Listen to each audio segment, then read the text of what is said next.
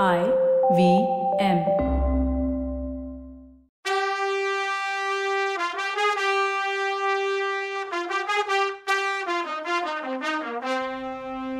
வணக்கம். Welcome to கதை பாட்காஸ்டின் பொன்னியின் செல்வன். இது எபிசோட் டுவெண்ட்டி டூ கதை சொல்பவர் கவிதா. வணக்கங்க. நான் கவிதா பேசுகிறேன் ரெண்டு ஓலைகளை கொடுக்கறதுக்காக காஞ்சிபுரத்தில் இருந்து தஞ்சாவூர் வந்த வந்தியத்தேவன் வழியில் பல எதிரிகளை சம்பாதிச்சுக்கிறான். ஆனால் இப்போது குந்தவை இந்த ஆபத்தெல்லாம் மிஞ்சுற அளவு பேராபத்தான ஒரு வேலையை கொடுக்க போகிறேன்னு சொல்கிறார் அதை கேட்டதும் வல்லவனுக்கு கால் தரையில் நிற்கலை என் மேலே இந்த பொண்ணு எவ்வளோ நம்பிக்கை வச்சுருந்தா இந்த வார்த்தையை சொல்லுவாங்க அப்படின்னு குஷியானா. டேய் நீ கொடுத்து வச்ச வேண்டா அப்படின்னு அவனுக்கே சொல்லிக்கிட்டான். படகுல இருந்து இறங்கின உடனே அந்த நந்தவனத்தில் இருந்து தான் பேசிகிட்டு இருந்தாங்க. அங்கே மண்டபத்தில் இருந்து ஓலையும் எழுத்தாணியும் எடுத்துகிட்டு வந்தா குந்தவை. எழுத ஆரம்பித்தா பொன்னியின் செல்வா இந்த ஓலையை பார்த்ததும் உடனே புறப்பட்டு வா. இதை கொண்டு வர்றவர் விவரமெல்லாம் சொல்லுவார். அவரை நீ முழுசாக நம்பலாம். இதை எழுதி ஆத்தி இலை மாதிரி ஒரு படம் அடியில் வரைஞ்ச. அதுதான் அது குந்தவைங்கிறதுக்கான அடையாளம். இதை கொடுத்துட்டு சீக்கிரமாக என் தம்பியை கூட்டிட்டு வாங்க அப்படின்னு வல்லவக்கிட்ட சொன்னான். அவனுக்கு தலைகால் புரியல. ரொம்ப நாளாக அவனுக்கு ஆசை இருந்தது. ஆதித்த கரிகாலன் சொல்லும்போதெல்லாம் அவரோட கூட பிறந்தவங்களை பார்க்கணுன்னு இப்போ ஒரு ஆசை நிறைவேறிடுச்சு. குந்தவையை பார்த்துட்டான். அருள்மொழி மட்டும்தான் பாக்கி. இதோ ரெண்டாவது நடக்க போகுது. அந்த சந்தோஷத்தை வெளிக்காட்டுற மாதிரி தேவி என் மனசில் நான் என்ன மாதிரி வேலை வேணும்னு நினைக்கிறேனோ அதை தர்றீங்க. இப்போவே புறப்படுறேன்னு சொன்னான் குந்தவை ஓலை அவன்கிட்ட கொடுக்கும்போது அவள் விரலை தொட்டான். அவ்வளோதான் பாரதராஜா படம் மாதிரி ஆயிரம் பட்டாம்பூச்சி பறந்துச்சு. குயில் கூவுற சத்தம் பூக்குவியல் மேலே விழுந்த மாதிரி ஒரு சிலிர்ப்பு. என்ன பாட்டு கெஸ் பண்ணியிருப்பீங்களே ஆயிரம் தாமரை மொட்டுக்களே தான். கரெக்ட் இந்த நிலமையில் அவன் என்னவெல்லாமோ சொல்லணும்னு நினச்சான். ஆனால் எதுவுமே வார்த்தை வடிவத்துக்கு போகவே இல்லை. ஈசான சிவப்பட்டர் திருப்பி ஒரு தடவை கணிச்சார். என்னப்பா நீ வேற திருப்பி திருப்பி கணச்சிக்கிட்டு? வந்தியத்தேவன் நிஜத்துக்கு வந்தான். மறுநாள் காலையில் பொழுது விடிஞ்ச உடனே வானதியும் குந்தவையும் அம்பாரி வச்ச யானையில் ஏறி படை வீரர்களுக்கு நடுவில் இருந்த பராந்தகர் ஆதுர சாலைக்கு போனாங்க. அவங்கள வேடிக்கை பார்க்க ரோடு ரெண்டு சைடும் கூட்டம் கூட்டமாக மக்கள் நின்று சந்தோஷமாக வரவேத்தாங்க. அந்த தெருக்கள் ஃபுல்லாகவே படை வீரர்களோட வீடுகள். அவங்க குடும்பத்தார் இருந்தாங்க. அந்த தெருவில் இருந்த ஆடு கோழி எல்லாமே போர் வீரர்கள் மாதிரி வீரத்தோட திமிராக இருந்துச்சான் கம்பன் வீட்டு கட்டுத்தறியும் கவிப்பாடுங்கிற மாதிரி ஆதரசாலைன்னா மருத்துவமனைன்னு அர்த்தம். குந்தவையோட பாட்டம் பேர் பராந்தகன் முதலாம் பராந்தக சோழன். அவர் பேரை தான் சுந்தர சோழருக்கு வச்சுருந்தாங்க பராந்தக சுந்தர சோழர்னு. அங்கே வந்து சேர்ந்ததும் மக்கள் எல்லாம் வந்து கூட்டமாக இளவரசியை சுற்றிக்கிட்டாங்க குந்தவையும் அவங்களுக்கு ஹாஸ்பிட்டலில் மருந்து கிடைக்குதா ட்ரீட்மெண்ட் எப்படி நடக்குதுன்னு கேட்டு தெரிஞ்சுக்கிட்டா. இவ தான் ஆதரசாலையை மேனேஜ் பண்ணுறா ஃபண்டிங்கும் இவ தான். அதனால் அடிக்கடி விசிட் பண்ணுவாள் ஒரு சில பேர் அவங்க நோயாளப்பட்ட கஷ்டத்தையும் அது அப்புறம் மறந்தால குணமானதையும் அவகிட்ட ஷேர் பண்ணிக்கிட்டா. இப்போது நம்ம பழங்கால மருத்துவ முறை பற்றியும் நம்ம முன்னோர்களோட அறிவை பற்றியும் ஒரு சின்ன கதை சொல்லலான்னு நினைக்கிறேன். அப்போது ஆங்கிலேயர்களுக்கும் திப்பு சுல்தானுக்கும் போர் நடந்துட்டு இருந்தது. அந்த போரில் ஆங்கிலேயர்களுக்கு ஃபுட் ஐட்டம்ஸ் ஏற்றிட்டு போகிற வண்டியை ஒருத்தன் ஓட்டிகிட்டு போயிட்டு இருந்தான். அவன் பேர் கோசாஜி. அவன் ஒரு மராட்டியன். அவனை திப்பு சுல்தான் ஆளுங்க பிடிச்சிட்டாங்க. பிடிச்சப்புறம் அவன் ஆங்கிலேயர்களுக்கு உதவுறான்னு தெரிஞ்சப்புறம் அவனுக்கு தண்டனையாக அவன் மூக்க அறுத்து அவனை ஜெயிலில் போட்டாங்க. அந்த போரில் ஆங்கிலேயர்கள் ஜெயிச்சிட்டாங்க திப்பு சுல்தான் சைடு தோத்துடுச்சு. அதுக்கப்புறம் ஆங்கிலேயர்கள் அந்த கோசாஜியை தனக்கு ஹெல்ப் பண்ணுவேங்கிறதுக்காக அவனை விடுவிச்சிட்டாங்க. விடுவிச்ச அப்புறம் அவன் மூக்கை என்ன பண்ணுறதுன்னு தெரியல. இவங்க அவங்க நிறையா பைசா கொடுத்தாங்க. அவனுக்கு என்னென்ன வேணுமோ கேட்டு கொடுத்தாங்க. ஆனால் மூக்கை மட்டும் எப்படி சரி பண்ணுறதுன்னு அவங்களுக்கு புரியவே இல்லை. அப்போ அந்த கோசாஜி சொன்னான் என்னைய குமார் வைத்தியர்கிட்ட கூட்டிகிட்டு போங்க. அவர் என் மூக்கை சரி பண்ணிடுவார் அப்படின்னு சொன்னான் சரின்னு அவங்க குமார் வைத்தியர்னு ஒருத்தர்கிட்ட கூட்டிகிட்டு போனாங்க. அவர் மைசூரில் இருந்தார். அவர் என்ன பண்ணிகிட்டு இருந்தார்னா ஒரு சாதாரண ஏதோ ஒரு மருத்துவ தொழில் பண்ணுற அவங்க பாரம்பரியமாக பண்ணுற தொழிலை பண்ணிகிட்டு இருந்தார்.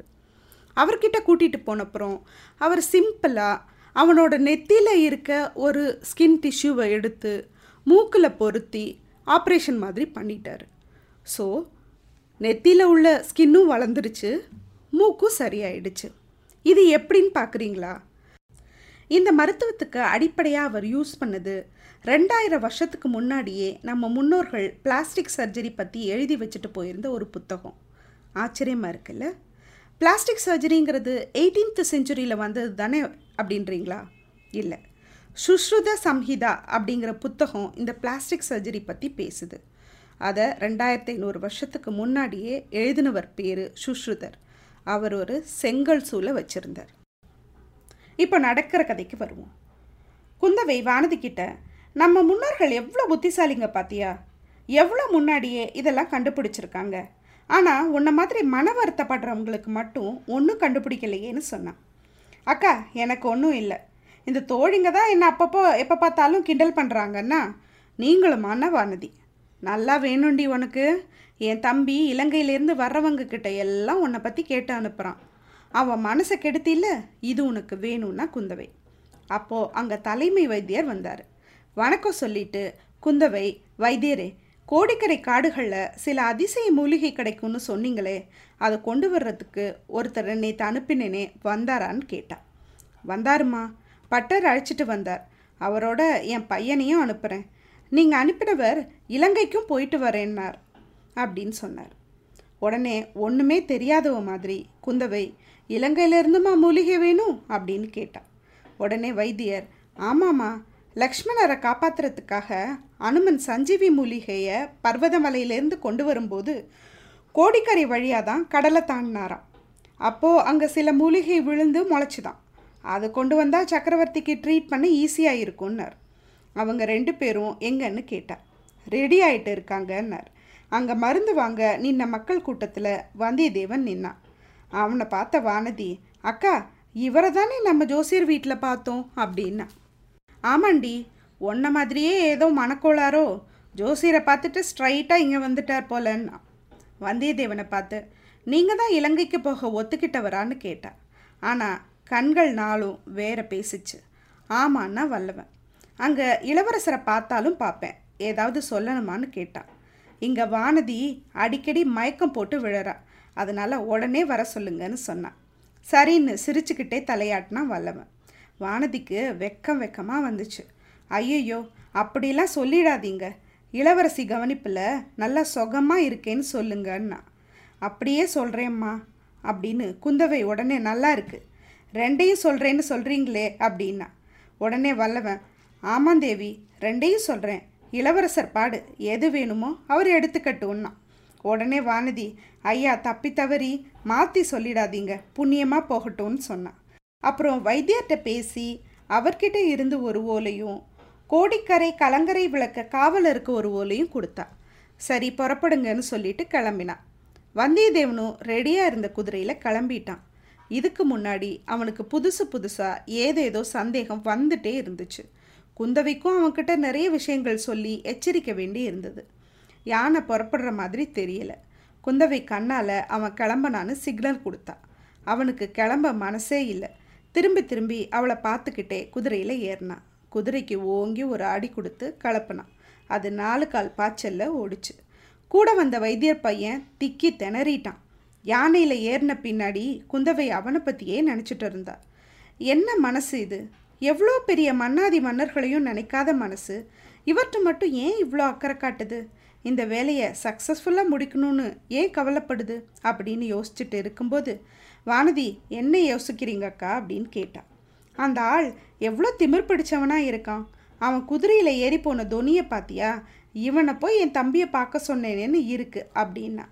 ஆமாம் அக்கா அவர் ரொம்ப பொல்லாதவ திருடர். எல்லாரும் வெள்ளி தங்க பொருட்களை தான் கொள்ளையடிப்பாங்க. ஆனால் எங்கள் குல தெய்வத்தையே கொள்ளையடிக்க குறி வைக்கிறாரே நீங்கள் அதுக்கு இடம் கொடுக்க மாட்டீங்கன்னு நினைக்கிறேன்னா அடிப்பாவி உன்ன மாதிரியே என்னையும் நினச்சிட்டியா? அப்படியெல்லாம் இல்லைன்னு சொன்னான். இதுக்கடையில் கூட்டம் ஒன்று இவங்க போகிற வழியில் நின்று படை வீரர்களுக்கு சாப்பாடு அனுப்புறதை பற்றி உள்ள பிரச்சனை பற்றி பேசினாங்க. நிறுத்தி அவங்களுக்கு பதில் சொல்லிட்டு அரண்மனைக்கு போனான் இப்போ நம்ம மாமல்லபுரத்துக்கு வரலாம். மகேந்திர பல்லவரும் நரசிம்ம பல்லவரும் வாழ்ந்த மாமல்லபுரம். சிற்ப வேலைகளுக்கு பேர் போன இடம். இப்போ சோழர்கள் கட்டுப்பாட்டில் இருக்குது முன்னாடி இந்த கடற்கரை இயற்கை துறைமுகமாக இருந்தது. ஆனால் இப்போ ஆழம் குறைஞ்சு போச்சு. ஸோ ஏதாவது ஒரு படகு மூலமாக பொருள் எடுத்துகிட்டு போய் தூரத்தில் நிற்கிற கப்பல்களை ஏற்றணும் அழகான நகரம். அந்த காலத்திலேயே வணிக நகரமாக இருந்ததுனால செழிப்புக்கும் பஞ்சமில்லை அந்த நகரத்தோட தெருவில் ஒரு ரதம் போயிட்டு இருக்கு. அதில் மூணு பேர் உட்காந்துட்டு இருந்தாங்க. நீங்கள் எல்லாரும் என்னை திட்டிட்டு கூட இருக்கலாம். கதையோட ஹீரோ அருள்மொழி அவரை இன்ட்ரடியூஸே பண்ணலை. அவர் அண்ணன் பட்டத்து இளவரசன் ஆதித்த கரிகாலன் கூட த கண்ணில் காட்டலன்னு. நீங்கள் திட்டுறது எனக்கு கேட்குது நோ வெயிட்டிங் இதோ இந்த தேரில் ஆதித்த கரிகாலன் இருக்கார். சே சோழ இளவல் இப்படியா இன்ட்ரோ கொடுக்கறது? வீராதி வீரனும் பட்டத்து இளவரசனும் சுந்தர சோழரோட மூத்த பையனும் வீரபாண்டியனை கொன்று வீரபாண்டியன் தலை கொண்ட கோப்பரகேசரின்னு பட்டம் வாங்கினவனுமான ஆதித்த கரிகாலன். அப்பா இவன் சின்னவன் தான் ஐ மீன் யங் ஃபெலோ ஆனால் சாதிச்சது நிறைய இல்லை. ஃபஸ்ட்டு ஃபஸ்ட்டு கல்வெட்டுகளில் தன் பேர் எழுதி சாசனம் கொடுக்குற உரிமை இவனுக்கு தான் கிடைச்சிது. அதனால தான் இவன் இருந்ததுக்கான ப்ரூஃபும் இருக்குது இந்த மாமல்லபுரத்தை ரெட்டை மண்டலத்து கண்ணர தேவர்கள் கிட்ட இருந்து மீட்டவனும் இவன் தான். மேலே வடக்கே போய் இன்னும் ஆட்சியை விரிவுபடுத்தணும்னு ஆசைப்பட்டு அதுக்கு வேண்டிய போர்க்கருவிகள் செஞ்சான். ஆனால் நம்ம வில்லன் பிரதர்ஸ் இருக்காங்களே அதுக்கு அப்ஜெக்ட் பண்ணாங்க. நீங்கள் இலங்கை போர் முடிகிற வரைக்கும் வெயிட் பண்ணணும்னு சொன்னாங்க. இலங்கைக்கு ஒழுங்காக ஹெல்ப் பண்ணல அவங்க. இதெல்லாம் பெரிய கோபத்தை அவங்க மேலே உண்டு பண்ணியிருந்தது. இந்த தேரில் அவனோட சேர்ந்து போகிறது அவனோட தாத்தா மலையமான் திருக்கோவலூர் மலையமான். இவர் ஆண்ட நாடு மலையமான் நாடு சிற்றரசு. அது சுருங்கி மிலாடு அப்புறம் மிலாடுடையார் பட்டம் அவருக்கு இருக்குது சுந்தர சோழருக்கு ரெண்டாவது ஒய்ஃப் வானமாதேவியோட அப்பா இவர். பீஷ்மர் மாதிரி வயசானாலும் அறிவும் வீரமும் குறையாம இருந்துச்சு. ரதத்தில் இருந்த இன்னொருத்தன் பார்த்திபேந்திர பல்லவன். பழைய பல்லவ குலத்தில் மிச்சம் இருக்கிற ஒரே வாரிசு. கரிகாலனை விட கொஞ்சம் மூத்தவன். வீரபாண்டியனோட நடந்த வாரில் கரிகாலனுக்கு ரைட் ஹேண்டாக இருந்தவன். அதனால் க்ளோஸ் ஃப்ரெண்டாக இருந்தான். இவங்க ப்ரெசண்ட்டில் தஞ்சாவூரில் வந்த நியூஸ் ஒன்றை பற்றி பேசிகிட்ருக்காங்க இந்த வில்லன் பிரதர்ஸ் திமிர என்னால் இனிமேட்டு பொறுத்துக்க முடியாது தாத்தா. நாளுக்கு நாள் அட்டகாசம் தாங்க முடியல.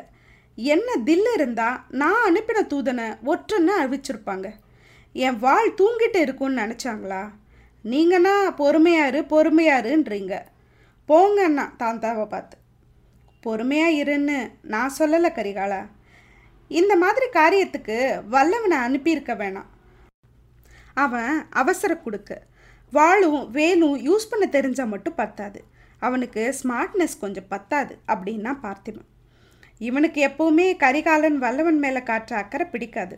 அதனால தான் அப்படி சொல்கிறான் அதை நம்ம பெருசாக எடுத்துக்க வேணாம். உடனே கரிகாலன் ஆரம்பிச்சிட்டியா? வந்தியத்தேவனை ஏதாவது சொல்லலைன்னா உனக்கு தூக்கமே வராதே. அவனுக்கு புத்தி இல்லைன்னா யாருக்கு இருக்கு இங்கே? நான் தான் எப்படியாவது அந்த ஓலையை அப்பா கிட்ட நேரில் கொடுக்கணும்னு சொன்னேன். அதை அப்படியே செஞ்சுருக்கான். அதனால பழுவேட்டரையர்களுக்கு கோபம். இதில் அவன் தப்பு என்னன்னு கேட்டான். நீங்கள் சொன்னதை மட்டும் செஞ்சுருக்க மாட்டான். தேவையில்லாத காரியம் எதுலையாவது மூக்க நீட்டி இருப்பான். கரிகாலன் தாத்தாவை பார்த்து நீங்கள் என்ன சொல்கிறீங்க தாத்தா? ஒரு பெரிய படையோடு போய் சக்கரவர்த்தியை மீட்டுட்டு வந்துடவா? அப்பாவை ஜெயிலில் வச்சுருக்க மாதிரி அவங்க பிஹேவ் பண்ணுறது எனக்கு பிடிக்கல அப்படின்னா. என்ன பண்ணுறதுன்னு சொல்லுங்கண்ணா ஆதித்த கரிகாலன் நல்லவன். வீரன். நல்ல முறுக்கு மீசை வச்சுருப்பான். மொரட்டு சுவாபம். தலையில் யுவராஜாவோட கிரீடம் இருக்கும். யுவராஜா ஆபரணங்களுக்கும் குறையில்லை. இவன் கேரக்டருக்கு விஜய் சேதுபதி பக்காவாக மேட்ச் ஆவார். என்ன நம்மளால் அப்பப்போ என்ன மாதிரி சாப்பாடு பார்த்தா பாயிற டைப் பட் புலிக்கு அழகாக முக்கியம். வீரமும் விவேகமும் தானே முக்கியம். அதோட கெத்து அதோட சொத்து. ஸோ ஆதித்த கரிகாலன் இன்னையிலிருந்து சீனில் விஜய் சேதுபதி. ஓகேயா பாய் சி